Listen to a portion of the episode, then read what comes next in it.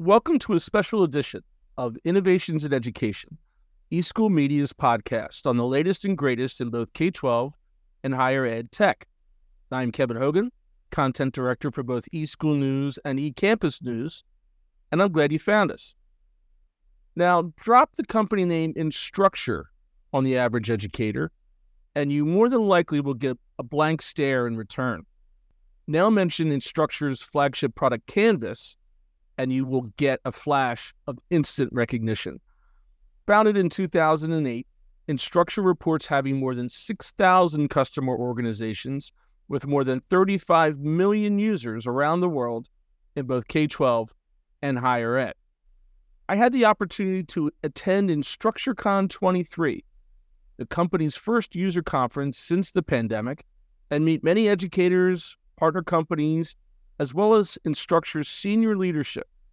That includes Chief Product Officer Shiren Vijiasingam, Ryan Lufkin, Vice President of Global Strategy, and CEO Steve Daly.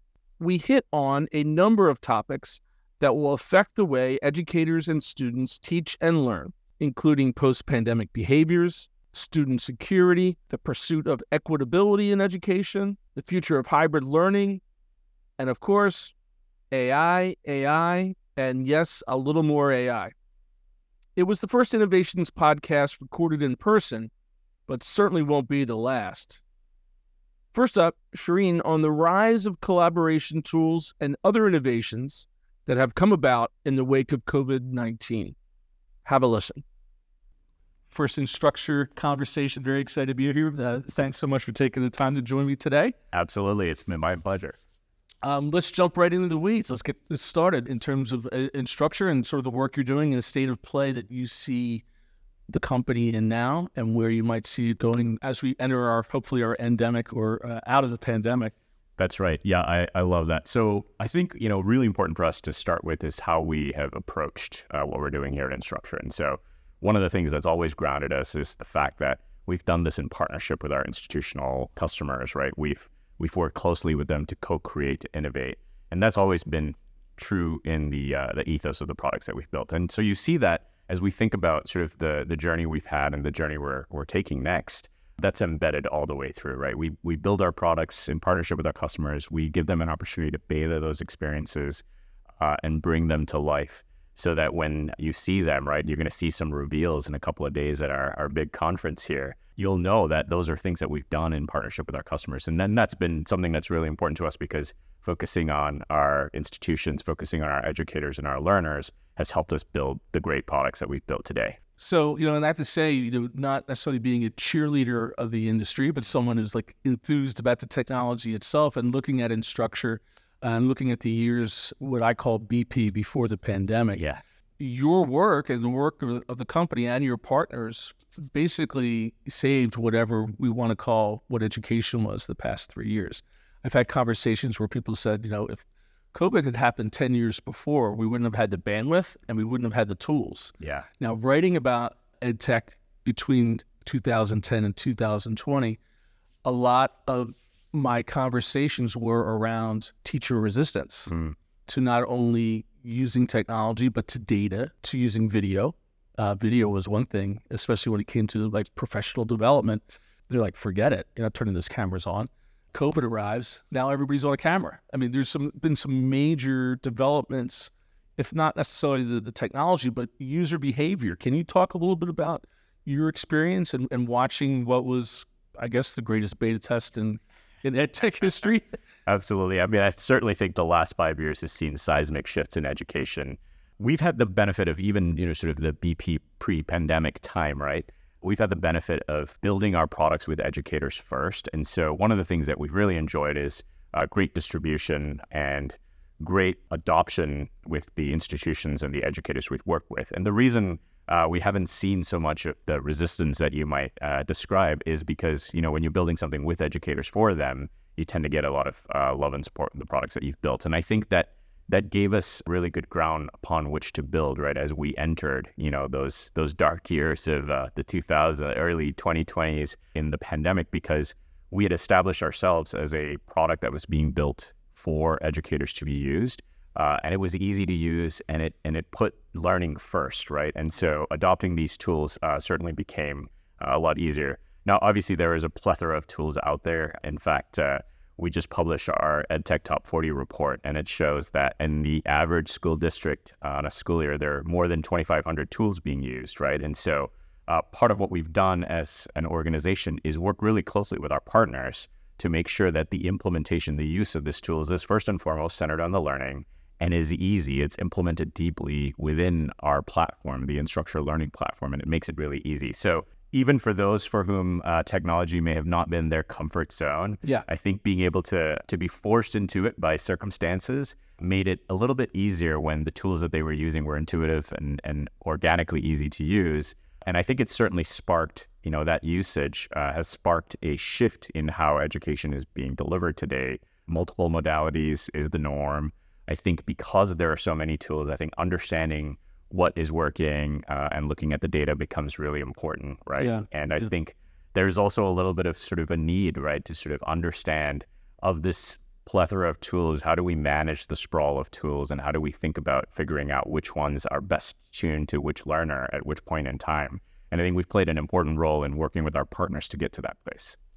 One of the things that I've noticed while we watched this beta test occur was for the first time, parents becoming more involved in the dynamic of the learning process. Now, having written about EdTech for 15 years, it was the student, the faculty member, maybe an administrator involved, less than a handful of times where it was talking about the parent. Again, we get into the pandemic. Every parent's now a teaching or uh, teaching assistant and, and who was in there. Has that changed any of the dynamics for your work? Yeah, it's a great question. We, you know, we've always talked about if you focus on the learner first, you'll understand all of the stakeholders and all of the participants in helping that learner be successful. And parents are one stakeholder group like many others. We've always had a parent app with our product because we believe parents play a vital role. Caregivers really play a vital role right. in the learner.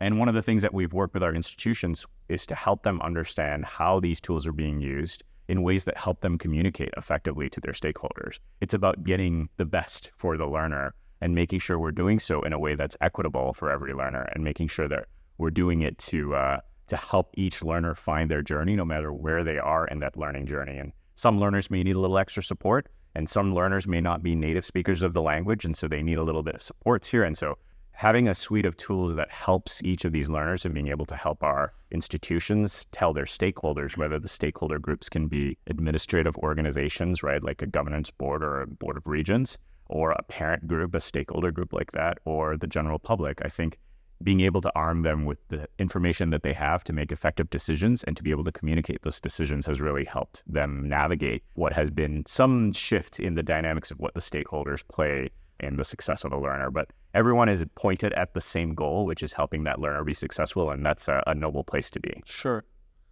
Any other innovations that came out of the past couple years? I mean, in terms of like, wow, we, we should have been doing it this way all along, or any ways that you've seen schools or districts at the K 12 or at the higher ed level start to begin to use your platform in a way that you may not have intended originally? Yeah, so we've seen, you know, a lot of our collaboration tools, right, really be used heavily because the pandemic created the conditions for which you needed to think about how to collaborate. And as a result of that, some of our institutions have found a lot of success with really scaling collaboration at a global level. We've talked to some of our institutions, we've got students dialed in from many parts of the world and collaborating asynchronously on projects using some of our tools that we have uh, to enable the creation of uh, authentic student work. And so it's been great to see uh, this expansion of worldviews, right, be introduced into the learning because it's it's helping every learner uh, be more successful, have a broader worldview, and I think it's opened up some possibilities for educators to think about new ways in which to bring projects to life, new ways in which to bring uh, the introduction of content from another part of the world to life. And so I think that's been that's been great for education. Yeah, uh, and it's been fun to see everyone on this journey collectively together. We're all learning uh, as we've been going. Yeah, it's true.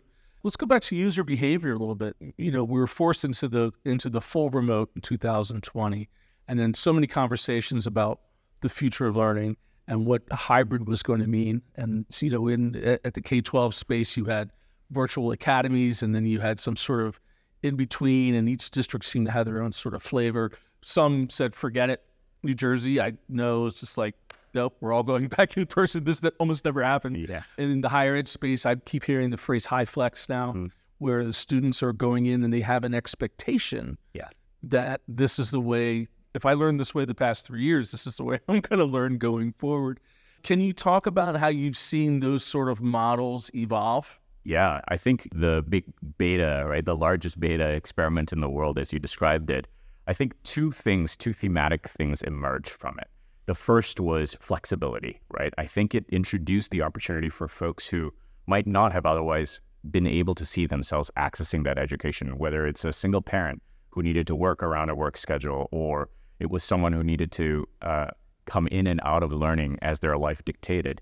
It introduced a level of flexibility that folks saw as an opportunity to say, hey, while this might not have been possible before, it is now possible. And I think that HyFlex that you describe, the combination of synchronous and asynchronous learning, has opened up the possibilities for folks who might not have otherwise seen that. So I think that's a big thematic uh, opportunity. I think the other thematic opportunity that came out of that experiment uh, of the pandemic learning era, right, is learners who might not have otherwise found success in one mode of learning were finding success in a new mode of learning. It was tailored to the needs of learner variability, which in education has been a theme for a long, long time. Right. And so it really sort of brought to the forefront this idea that variable learning experiences can actually create success for people who need to just learn in different ways. And so I think despite the trials and tribulations of that sort of pandemic learning era, Yeah. these two enduring themes have persisted uh, and have really shaped how institutions we work with, educators that we talk to all the time,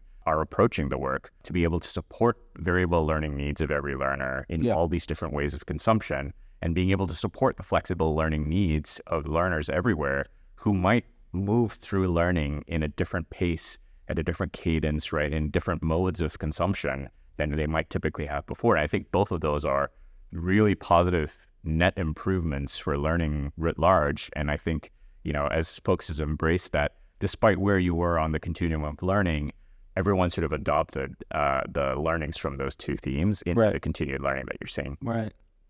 Now, of course, we have a, a wide spectrum of institutions and their how sophisticated or how progressive they are with the use of technology. It- you know, it's still in 2023, you can see certain districts and, and certain higher ed institutions that are still kind of, and especially after the past couple of years, just trying to make it through. Mm. Right. What sort of recommendations do you have for those leaders to where you know they must have something, right? But it's maybe it's it's legacy maybe it was just kind of patched together to get them through. One of the first steps you would recommend for them to take their systems, take them to the next level. Yeah, uh, going back to the the thing I mentioned at the start of our conversation, this idea of partnership, right? It starts there. It's partnering deeply with these institutions, and there are some patterns that we see as we've worked with institutions, but it's really about understanding what that institution institution's strategic goals are and figuring out what combination of solutions, right? And the solutions may be the technology solutions that the Instructure Learning Platform offers. The solution may be implementation solutions, uh, partnering with their institutional faculty, helping them adopt, moving through these these learning modalities, these learning models that we've introduced, and being able to provide them guidance, right? So we, as a trusted partner, are also providing implementation tools and policy guidance, things that these institutions who are navigating wherever they are in that journey and whatever their needs are, being able to tailor that to the individual need of an institution. We found a lot of success with that. And the institutions that we work with will take different journeys. Some have moved very quickly to get to that place, and others have said we want to be measured. We want to start with one grade band, or we want to start with one building, or we want to start with one college, one school. And others have said we want to go system wide all the way. And I think that's one of the beautiful things about the Instructure Learning Platform is that it's incredibly flexible. It can meet the needs, uh, no matter what those needs are, whether those needs are just a fundamental core teaching and learning experience in an LMS, whether those needs extend into assessment tooling, into data tooling, even into implementation. We've got offerings that help institutions drive adoption, help encourage folks to make the change, whatever change they're switching from. Uh, and that change could be a technology solution that they're replacing, or that change could be an incumbent state that isn't particularly technology driven, all of which are enabled, right, by this depart- deep partnership and the capabilities and the offerings of the Instructure Learning Platform. Yeah. Now you mentioned tools, and we did a pretty good job. I think we've made it about 15 minutes without saying it, Yeah, but we have to say it. we have to say it, we? AI and the AI tools that have completely overwhelmed, taking the oxygen out of any other sort of conversation you're going to have when it comes to ed tech. Would love to get Instructure's POV on what it means for your platform, what it means for your partners, Yeah, maybe take the temperature between the hype of this is the greatest thing since sliced bread and it, this is the sure sign of the apocalypse. yeah, yeah. Where do you fall in between there? It's a great question, uh, and it's something that we've been very intentional and very methodical about, right? Because we've seen lots of technology emerge, but core to what we think about first and foremost is being very intentional. We're thinking about the learning first and foremost, and so AI, like every other emerging technology of its past, certainly we want to think about it through that same lens of as an enabler of the learning. So we we've grounded ourselves first and foremost in the learning. Uh, but like you say, it's it's hard to throw a rock and not hit a discussion of some kind about AI. And Right. so At least two dozen partners are now AI companies where they weren't a year ago. absolutely, absolutely. And so we, we spend time with our institutional partners. We spend time with educators, first and foremost, just listening. What is the thing that is topmost of their mind? What are the things that they're excited about? What are the things that they're anxious about and deeply understand those needs? In fact, uh, we'll be sharing some research, right? We've been uh, running some research around the use of AI and how that helps uh, across a different number of populations from students to educators to administrators. But thematically, one of the things that's jumped out from the research, from every single conversation, every single customer panel we've been convening, it is generally speaking optimism for what AI is going to bring. It's optimism for the role AI is going to play, the fundamental shift in, in education that's going to be driven. So you, you talk about, you know, the changes of the last two, three, four years. This is just yet another sort of uh, cherry on that cake of Yeah. of the change that's coming. Uh, and I think really positive change in general is sort of what everyone's pointed to. There may be places where there is some anxiety, but what folks are looking for is clarity on what it is, uh, clarity on the intentionality of the use of AI, clarity on the intentionality of putting the educator in the center. That's the most important thing, right? AI is a tool like every other technology. And so having the educator be at the forefront and having the learning experiences and the learning outcomes be at the forefront is going to allow us to use this technology in an effective way to help advance learning and create all sorts of interesting things engaging content for learning, engaging ways to deliver content, engaging ways in which to have activities and assignments in the classroom. All of which we can certainly uh, we can chat more about in the conversations we're having with our partners. But yeah, I think it's it's positive impact for education, and I think folks are understanding that as as organizations take the approach we do, which has been intentional with the educator, it creates comfort with our educa- educators as we take a position of safety first and foremost the student information we need to protect. Education organizations, our institutions get really comfortable with that. As we talk about equitability, which is a really important theme for them, we've been talking a lot about the role AI needs to play in creating equitable classrooms, equitable learning, and paired with that, the role AI can play in actually helping create more equitable learning experiences. All of these thematic areas of being able to be intentional about the educator, being safe with the information, being equitable, have resounded really well with our uh, our customers, with our educators that we've been talking to, and so we're excited about what's bound to be a the things we're talking about today will tr- probably no longer be true in a week, right? As Right. rapidly as AI is Right. evolving. Well, it's amazing because it, it just infiltrates every aspect of everything. I mean, if you, you go- go beyond education, right? But then even you bring it in there.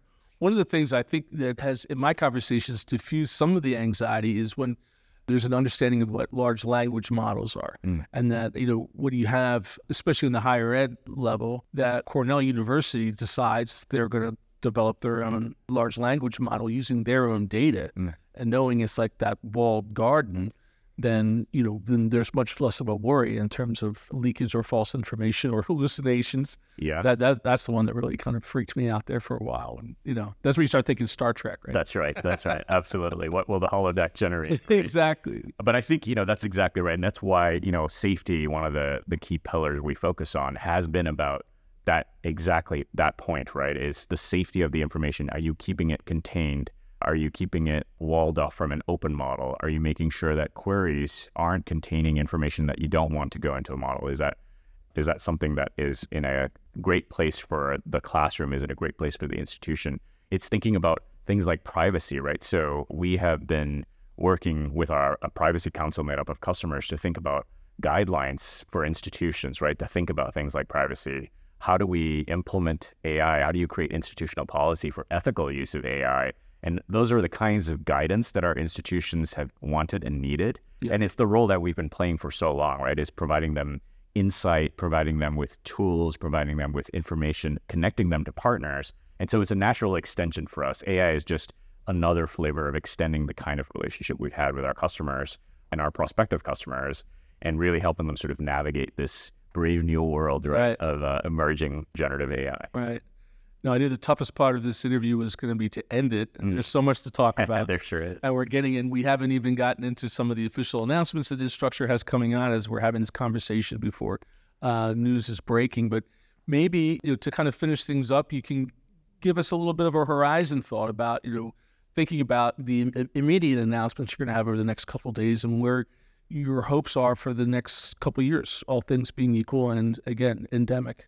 Yeah, absolutely. We've we've got some really exciting things that we'll uh, we'll be announcing in a couple of days here, which will have been announced right by the time uh, we're hearing this. But really, we're focusing on those core needs, right? Those core learning needs, making sure that we're continuing to innovate in learning. We keep pace with pedagogy and with technology right? And so we've just spent a bunch of time talking about the technology component of AI, but making sure that we're thinking about the pedagogy. So lots of innovation in that space. We're thinking a lot about the use of data and how we can make it accessible and make it available to institutions to use in productive and thoughtful ways to help drive learning experiences. You'll hear a lot about our partnerships that we have with lots of other creators of educational solutions. I mentioned that sprawl, but working with them, creating tools for them to help streamline how easy it is to use their tools and working with institutions to help understand how to navigate those tools. And of course, we couldn't have a great product announcement without a, a suite of AI offerings that we'll be announcing, yeah. things that we've built and things that we are partnering with others to build because they're really focused niches. And all of these things together culminate in strengthening what has been this cohesive platform of products, right? The Instructure Learning Platform, and continuing to keep us at the, the top of the uh, educational landscape, right. where we uh, enjoy our, our position. And really helping focusing on our customers' needs and making sure that we're continuing that deep partnership that grounds everything we do and reinforces everything we're going to announce in, in the sessions that we uh, we share. All right. Well, I have a few bets in Instructure AI, new branding, or maybe Canva AI. But those just my own. So we'll, we'll, we'll do the over under on those and see what happens on Thursday. We'll take those into consideration. when you go from Twitter to X, there's, there's nowhere to go on top of that. Right, right. yeah. exactly. But thank you so much for your time and for your insights, and looking forward to the rest of the show. Absolutely, I've enjoyed this conversation, and yeah, looking forward to uh, looking forward to more. Exciting. Excellent. Next up, Ryan Lufkin, Vice President of Global Strategy, shares some post-pandemic best practices from around the planet, as well as some insights regarding devices, upgrades, and the importance of teacher assistants. Okay, Ryan, thanks so much for meeting with me today. It's great to see you again. Of course. One of the great things about being able to do these podcasts now in meet space versus over Zoom, I could see you before. We had a good conversation before. There really is a difference. I mean, you oh, talk about yeah. remote learning versus in person. Yeah. This is another example. So you can't beat it, right? Yeah, that's why, you know, hybrid learning really is the ideal. That yeah. idea that you spend time in person, but you've also got that ability to access your coursework online and your your resources online. Yeah. Even interact occasionally on Zoom online. But the in person is, is hard to replace. Right. Yeah. And as I'm understanding, this is the first Instructure post COVID. Yeah. We're last, getting back together. Our last in person event was in 2019 in Long Beach. And wow. so this is, we've had a couple uh, virtual and then we're back in person and it's it's exciting. You can already kind of feel the excitement that yeah. as people are showing up today and feels a little bit like a high school reunion of sorts, right? It is. It's funny.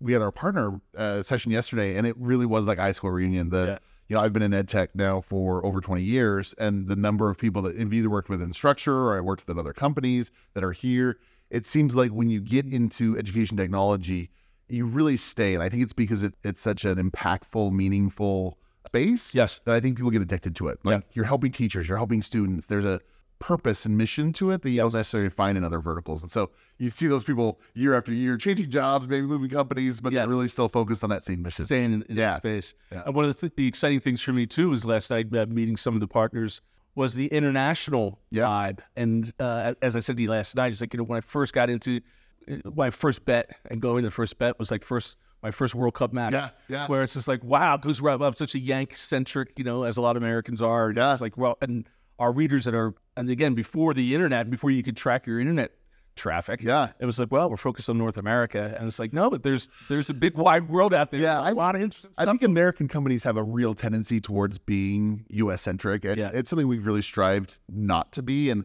you know, we were we were talking last night, and the, you know that company's from Australia, this company's from Amsterdam, this company's from Brazil. Like we really have fostered those partnerships because we understand that uh, you know even if we are being a, a bit U.S. centric with something, um, there are partners in region that are maybe filling gaps, and Yes. you can partner with them to provide exactly what that region needs, and that's always something that our open ecosystem is supported. Yeah. Well, you're around the world. You're looking at these, and you, are focused on the strategies for instructors Yeah. uh, globally. Over the, you know, and again, I'm sick of talking about the pandemic, but it's still kind of um, It's still we're we're in the we're in the hangover. You know, in fact, I, I talked to an analyst uh, that was supposed to be here this week, and she got COVID at a, another vendor conference. So COVID's not done. We're Yeah. still seeing that pop up every once in a while, and that's again we talk about even though we're in that post COVID world, the need for that technology and and maintaining that level of of use of technology in the classroom is incredibly important. Right. Whether it's natural disaster, whether it's pandemic, yeah, whatever whatever that disruption is, we can't be in a world where again where 1.5 million billion students are, are impacted by an event and are suffer learning loss because of that. Right? We've got to be prepared, and, and we have the tools too. So and yeah, because the tools are there, and and they were there going into Yeah. the pandemic, which was helpful and Yep. kind of saved as whatever education was over the past three years. What are some of the innovations that you saw of schools, both in K twelve and in higher ed around the world, doing with your stuff Yeah, that was uh, particularly innovative that our readers, our listeners, might be able to, to yeah. get some ideas? I mentioned I thought Australia and New Zealand was really well positioned for COVID because they had already moved down the competency based education path. Right? Yes. they were doing more with mastery based education for K 12 students and things like that.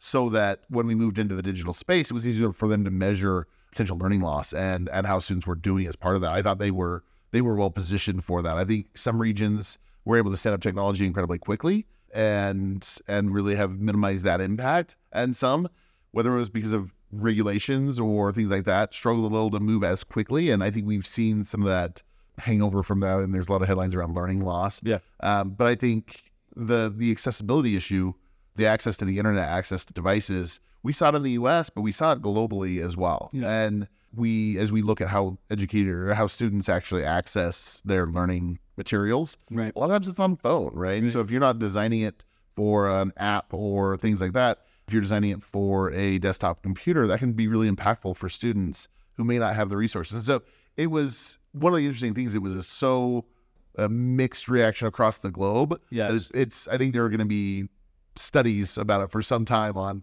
on how the different reactions, the different approaches to technology will have long term impact. Absolutely. Now, what about for again for our readers and our listeners who probably maybe put together a hodgepodge from the legacy learning Yeah. management systems when March of 2020 comes, everything goes to Hades, uh, Yeah. everybody goes remote, and now they're kind of coming out of it, and um, you know they're looking at upgrading or maybe making some of Yeah. the things they had to do part of their new normal. Do you have any suggestions for them? For that? Yeah, we, we actually see a lot of that, like with schools saying, you know, we've adopted inconsistently all of these tools. Now, post COVID, let's do a real analysis of what we've adopted and maybe keep some of them, ditch some of them, upgrade some of them. And Instruct Canvas was the, the first fully SaaS open source LMS on the market. And that's one of the reasons it grew so rapidly is that it was easy to stand up, it was scalable. Yeah. Uh, and that's why during during COVID, that that initial back to school in the fall of 2020, we didn't have any major outages. We we were the only LMS that I don't think did, and it's because we didn't have any of the on-prem, highly customized uh, legacy implementations that a lot of them had. Right. Um, that really suffered under that scale. Yeah. Right. All of a sudden, you're adding four to five times more students in concurrently. Your hardware is not gonna not gonna support that Yeah. we were designed on AWS to start using their scaling services. And so we were seeing massive spikes in usage and we were able to, you might have slowed down a little bit, but your system didn't crash. And that was that accessibility, that, that reassurance for educators that that new technology was going to be there Yeah. was huge. Yeah. And so I think there are, there are institutions that cobbled together approaches and made it through. Uh, and that are looking now to say, okay, maybe we need to we need to move on to the next piece. Um, but that should be SaaS. That should be systems that are scalable and work together well through the LTI implementations and things like that. Yeah. If you're still writing custom code to cobble your your different systems together, you're probably going to be in trouble if we run into something like that in the future. Right. Well, now as you look out uh, to the future, right, on the horizon here, I mean, there's some such amazing acceleration. I think. Oh, yeah. I mean, in the adoption and the use of this. I mean, does that spike continue? Does it m- mellow off? And also, we've almost been ten minutes, and you or I have not said AI. I knew it was coming. I knew it was coming. We, you know, we're it's like we're tracking how many times people say AI. exactly. AI has sucked so much of the oxygen out of the room since December, since Yeah. ChatGPT was released. And for good reason. I mean, there's some really valuable, time saving, powerful uh, uh, applications that are, we're already discovering and that will be discovered coming down the pipe. Yeah. Um, it's unfortunate the initial reaction was this is a cheating tool, let's ban it Yeah. right, for a lot of institutions. We've already seen a lot of those bans that were put in place early in 2023 being lifted as they as they say, you know what, that was a knee jerk reaction. We're gonna we're gonna step back. We're gonna train our educators. We're Yeah. gonna train, you know, really uh, provide guidelines for our students. We're already seeing that happen, but it's I think there was a stat that like something like a thousand AI apps a day, not in education necessarily, but across the board are being released. Yeah. So that myriad of different tools, I think we're just kind of scratching the surface of of what it makes sense to be used in education. That's going to streamline a lot of the tools, a lot of the interactions. The goal should always be, I, I you know, we talked about there's there's we're kind of looking at three pillars: intentional, so really focused on the human-driven aspects of the classroom and making sure that the software we develop and our partner softwares are focused on that. Um, safe, so making sure we're protecting student information, making sure that we're protecting uh, educator and institution intellectual property, uh, and then equitable. That's one of the big looming aspects of this. Is uh, not a lot of people are looking at the cost of AI and the the processing cost, the the different pieces that could in long term make it less equitable for students to access, and we want to make sure we're laying the foundation for that. Yeah. So I think there's we're seeing a change in what's being adopted. Where I think we'll we'll continue to see technology. You know, the the LMS is still at that heart of that classroom. Students need a digital classroom. They need to go nowhere to go to start their day. They Yeah. need a to do list. They need a calendar. They need to understand what the assignment is, and that's where both inside the classroom and in the digital space. Having a consistent LMS is key. And you know, we talk to our, our partners at Google and Microsoft, and it's all about providing that space and, and plugging their tools in to make sure that students can navigate that easily. Now it's about how do we save educators time? How do we make sure we personalize and deepen the impact with students? And that's where I think we're headed. Yeah. Great. Well, never a dull moment. Never, ever. You know, it's funny because it's it's you you think we're getting back to normal, and then we get hit with the next big thing, and uh, you know, and I think AI will continue to deliver that next big thing. Yeah. And if you're not comfortable with change, I think post COVID, it's it's a it's going to be a hard world. It's going to be a tough. yeah. Yeah. But the, but it, it's an exciting, you know, most of most of the developments, um, these are tools that we can use to help address problems like learning loss and equity gaps. These are, if we look at the positives instead of kind of focusing on the negatives, Yeah. it's an exciting time to be in education. I agree 100%. Now, last but certainly not least, CEO Steve Daly on the state of play when it comes to education's biggest learning management system. Steve, thanks so much for meeting with me today. This is uh, really exciting, and thanks for allowing me to tag along here on your show. As you said in your presentation, first in-person event since I don't want to talk about I don't want to talk about it anymore, but the pandemic and, and all the rest of that. Maybe we just start off talking a little bit. I think you came on in, in July of 2020. Right. What's it like starting as CEO of a multi-billion dollar company in the middle of a pandemic? yeah. It was interesting, right? Because at that point, I don't think we really had figured out the whole remote thing and how to do it. For me, my typical MO when I would start a new job was I, I'd go, I'd get on the road, right? And Yeah. I'd go visit and I'd Yeah. talk to people, I'd talk to employees. The nice thing I think about starting in the middle of the pandemic was that I didn't have to travel to meet these people, right? And so everybody's willing to do a Zoom call. So I was able to hit, I think in the first six months, I hit 200 customers Yeah. that I was able to go listen to, ask them, you know, ask them what they would do if they were me, as well as probably that many uh, employees as well. So from that perspective, it was, it was kind of nice. But as we all know, right, that face to face and just not, you know, so there were some, some employees that I hadn't met, uh, you know, for the whole first year Right. that, that I had been CEO. Right. So, so yeah, it was challenging from that perspective. Yeah. But at the same time, you have a product, you have a service that essentially, uh, along with the rest of the education industry, not I'm a cheerleader, but um, really did save uh, Yeah. whatever you want to talk about, what level of education happened. I mean, we could talk about the learning losses Mm. and the gaps, but it's these technologies, and especially platforms like that, that actually maybe were put to the test for the first time as like the biggest beta test in the world, Right. that, that ever occurred. No, you're right. What what did you see as you came in and you saw your customers, uh, the districts and the colleges and universities using this? What, what sort of innovations did you see coming out of that that maybe weren't intended before the pandemic, or you see some some things that were happening before? Like, wow, well, this is we we we should have. It's a it's a great question. You know, when when we we have the California Community College system is all standardized on on Canvas, and I was talking to them, and they said, look, if if it hadn't been for Canvas and, and Zoom, Yeah, right, we would not have been able to meet our charter to to educate rural California. Right, there would have been a lost one to two years, right, for all of rural California. So that's super rewarding as we think about that, and and the fact that the technology in place like that could have that kind of impact. Yeah. Um, but when we when we were in the heart of the uh, pandemic, our our main focus was let's keep this thing up and running. Yeah. Right. We in fact we we carved back uh, as an organization and said, okay, we've got to figure out how we implement uh, machine learning on the back end so that we could predict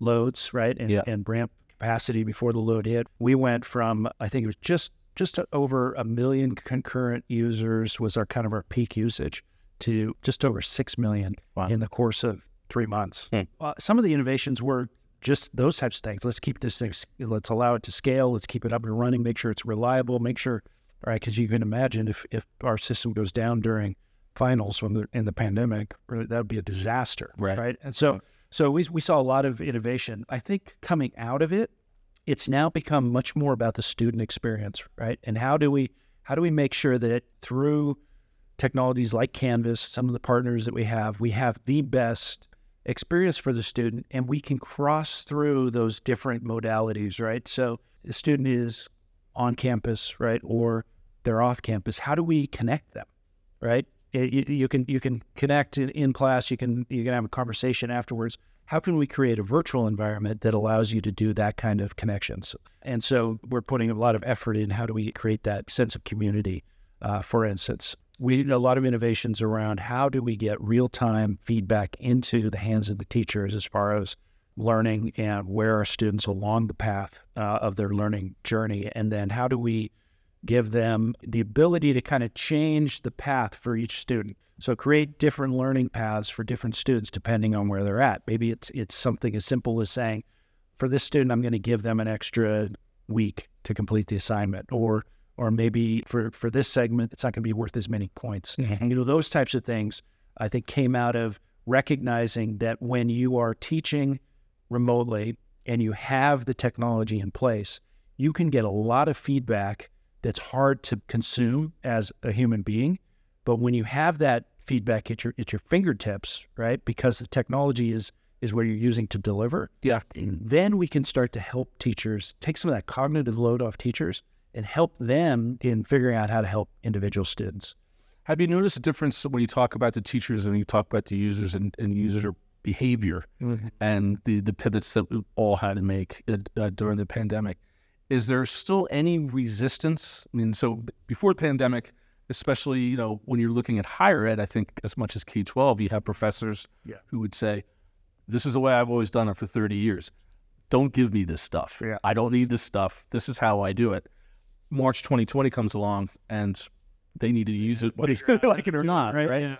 So, I mean, it- do you think there's a kind of an overall change? Do we not have to convince users to subscribe to LMSs? Yeah, I think it's the normal distribution, right? There's on on the tail. There's the group that is like, I had to do it during the pandemic. I'm going back, Yeah. to the way I did it before. That's a pretty small group, right? Yeah. Um, uh, I think what we're seeing is a, a couple things happen. Is is one, I think tragedies of the of the pandemic was there were a number of teachers that you know opted out, right? They finally No. said, "I'm done," Yeah. right?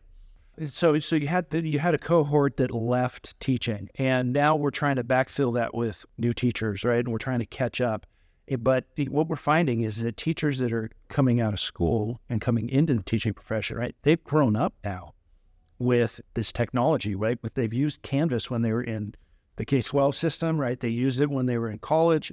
And now they're coming in and they're saying, look, this is how I learned. Right. Right. I, I'm not going to go, you know, you know, stack this four drawer file cabinet in the back of my classroom with all the lesson plans. Right. Right. I'm used to having all this online. I'm used to being able to say, okay, for this semester, we're going to start on this day and allowing it to, you know, my all my syllabus is updated, all that kind of stuff. So, Yes. so we're seeing actually just this kind of move in general as as new teachers come into the fold um, towards the use of technology because that's their digital natives. They're, Right. They're raised on it, right? Uh, and then you're right. There was there was a I was meeting with a a middle school teacher about a month ago, uh, and she came up and said, "Look, she she had left teaching to go raise a family. She came back. She was late 40s, early 50s when she came back, and she said, my my my district was all in on Canvas, right? And she said I was super intimidated, Yeah. and, and scared. But she said, since I took the time to kind of understand, I would never go back. The amount of time that I've saved, right? The the ease, and then most importantly, she taught a leadership and a mindfulness class, and she said I can I can reach students wherever they're at, right? They may not be able to show up to class, but I can still touch them through the the LMS, and that was for her the most rewarding part of it Right. was that she could meet them, meet the student where they're at with Right. with her with what she's trying to teach them.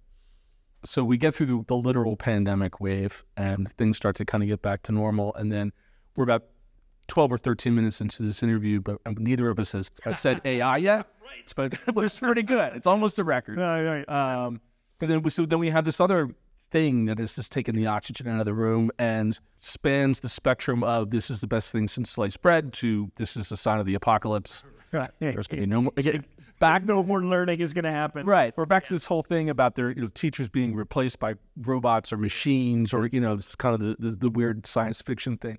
Um, talk a little bit about where you see Instructure on that spectrum and like, and because I mean, you will have influences over how these things are applied, you and your partners. You No, hundred percent. Uh, you know, I think um, we we've we've kind of walked through the spectrum with our customers. Right. The, the initial reaction was, "Oh no!" Right. Everybody's gonna, everybody's going to cheat. Right. Right. It's going to be you know the tool that they're going to use to cheat. Nobody's going to learn anything ever again. Type of thing.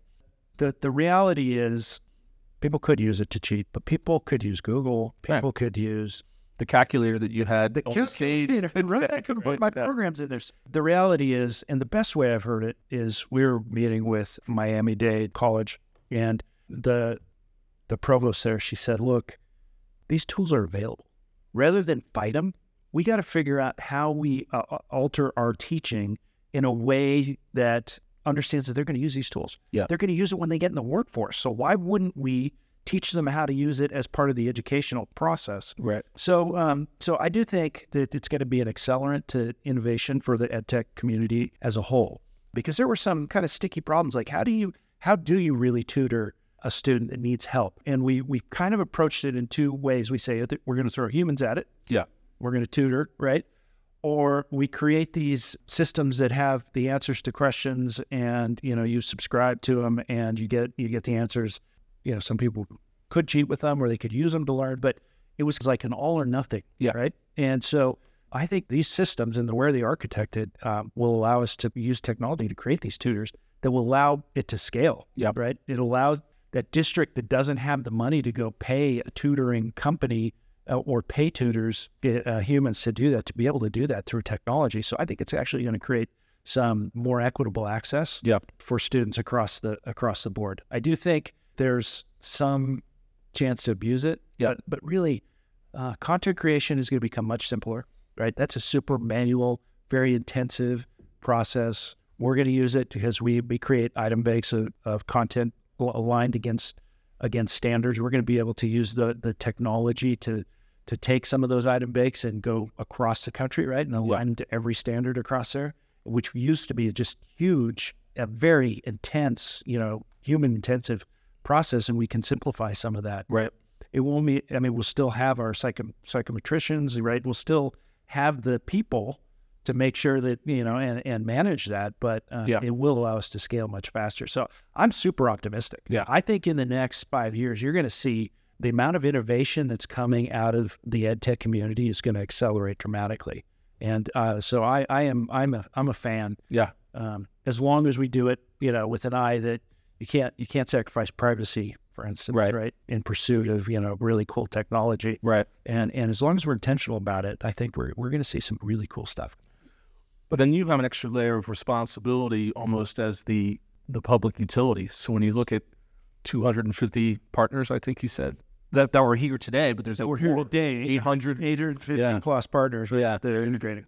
Is there some sort of vetting process that goes on with that in terms of the technologies that are used that, that can be used on the platform? And I think, uh, you know, just controversy, say, surrounding Course Hero is one where it's just trying to figure out what's right or what's wrong. I mean, it's just another kind of dilemma that happens with new technologies, right? Where, from your point of view, where does that responsibility land on Instructure?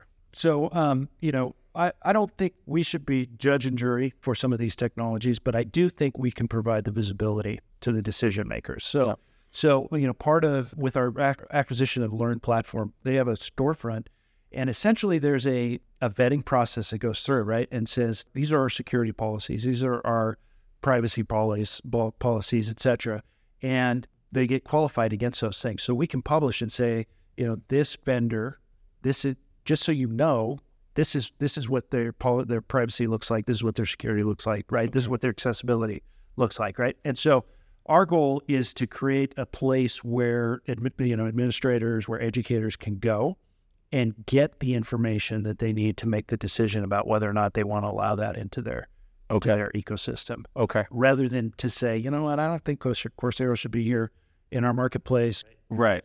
Right. And we don't want So a to be little bit of Apple Store, like at the Apple App Store, kind of kind of to that, right? a little bit of Common Sense Media, maybe. Yeah, Just- exactly. yeah. exactly. Yeah. Yeah. Exactly. We think, and, and you know, as we talk to particular higher ed institutions, right? They they've got these armies of people that are that's their whole job is just to try to vet some of this sure privacy, security, accessibility, and so we think we can take some of that load off of them, Yeah. and help kind of get some quality. You know, and, and every institution is going to have their own requirements, but there is a base eighty percent that everybody agrees to has to happen.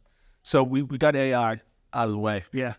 When you look at the feedback, it was some incredible numbers that you were talking about in terms of survey results in- Right. in the millions from folks.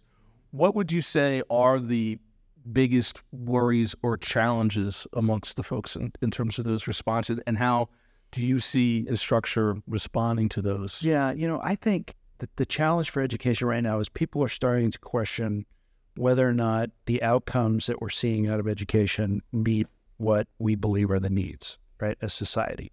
And I think that manifests itself in a couple couple symptoms, right? In higher ed, we're seeing declining enrollments. Mhm. Some of that's demographic, but you know, when you look at the data that says, you know, the number of graduating seniors that are not going to go pursue a four-year degree, you look at the number of states that have said for your for all of our entry level jobs at the state, we're not going to require a degree, right? I think that's a symptom of the fact that we're saying th- that the value of that degree is not meeting what I need in the in the workforce, for Right, instance, right? right. Um, I think there's a similar, you know, a similar symptom is showing up within Mm. within the K twelve system, right? Is are we preparing our kids? Are we teaching them the things that they need in order to be successful when they finish that their senior year? And so, I'm seeing a lot of educators asking the question: How do we, how do we go after those students, and how do we how do we help them in their educational journey in the way they want to be helped, right? And not in the way that we've done for the last 800, 1200 years. Uh, so I see a lot of, uh, you know, I'm, I'm, I'm actually, um, I see that as a, as a challenge. I, I'm also optimistic that the education community is rising to the challenge and meet that, right? We're seeing a lot of institutions at the higher, in the higher ed that are looking at, okay, how do I, how do I get to that non-traditional student, right? How do I create evidence of progress without the only evidence being a bachelor's degree, right? That diploma, right? So how do I create credentials or certificates and how do I stack those and how do I how do I reach that student? We're seeing the same thing in K twelve system. How do I get them ready? How do I either you know concur the number of concurrent enrollment programs right is is is on the rise. We're seeing um, how do I prepare that student that's that's not going to go to college, Right. Which which used to be what I thought about. You know, get them on to take the SAT, get them to graduate, get them get them into school. Um, so again, I think I think we can play a role as that because you know that one of the advantages we have as Instructure is we are in about a third of all U.S. school districts. We're in almost forty percent of all U.S. higher ed institutions. We have a lot of students that their entire educational journey is with Canvas, Mm-hmm. right? And being that kind of system of record as they go through this thing, I think we have an opportunity to bring together the right technologies at the right time through either our own or through you know our partner system to meet the needs of those of every student on their lifelong journey of learning. And and that's what's super exciting for us. That's that's the role we think we can play is is to be that common infrastructure that everybody uses as they're going through that educational journey uh, and be the system record, right, as they go through that. Which makes a lot of sense now when I hear the news about the ASU Thunderbird program and 100 million learners, that then you can kind of be the the Yes. the, the structure for The structure that yeah, yeah, the structure that allows them to extend that to, you know, to a underserved population. And there you have it. Big thanks to the folks at Instructure for allowing me the time to tag along and learn from its educators and partner vendors. Again, Zoom and Teams are great, but nothing replaces the chance to meet and speak to people in person. Now, keep your ears open for the next Innovations in Education podcast that will be coming to your feed soon.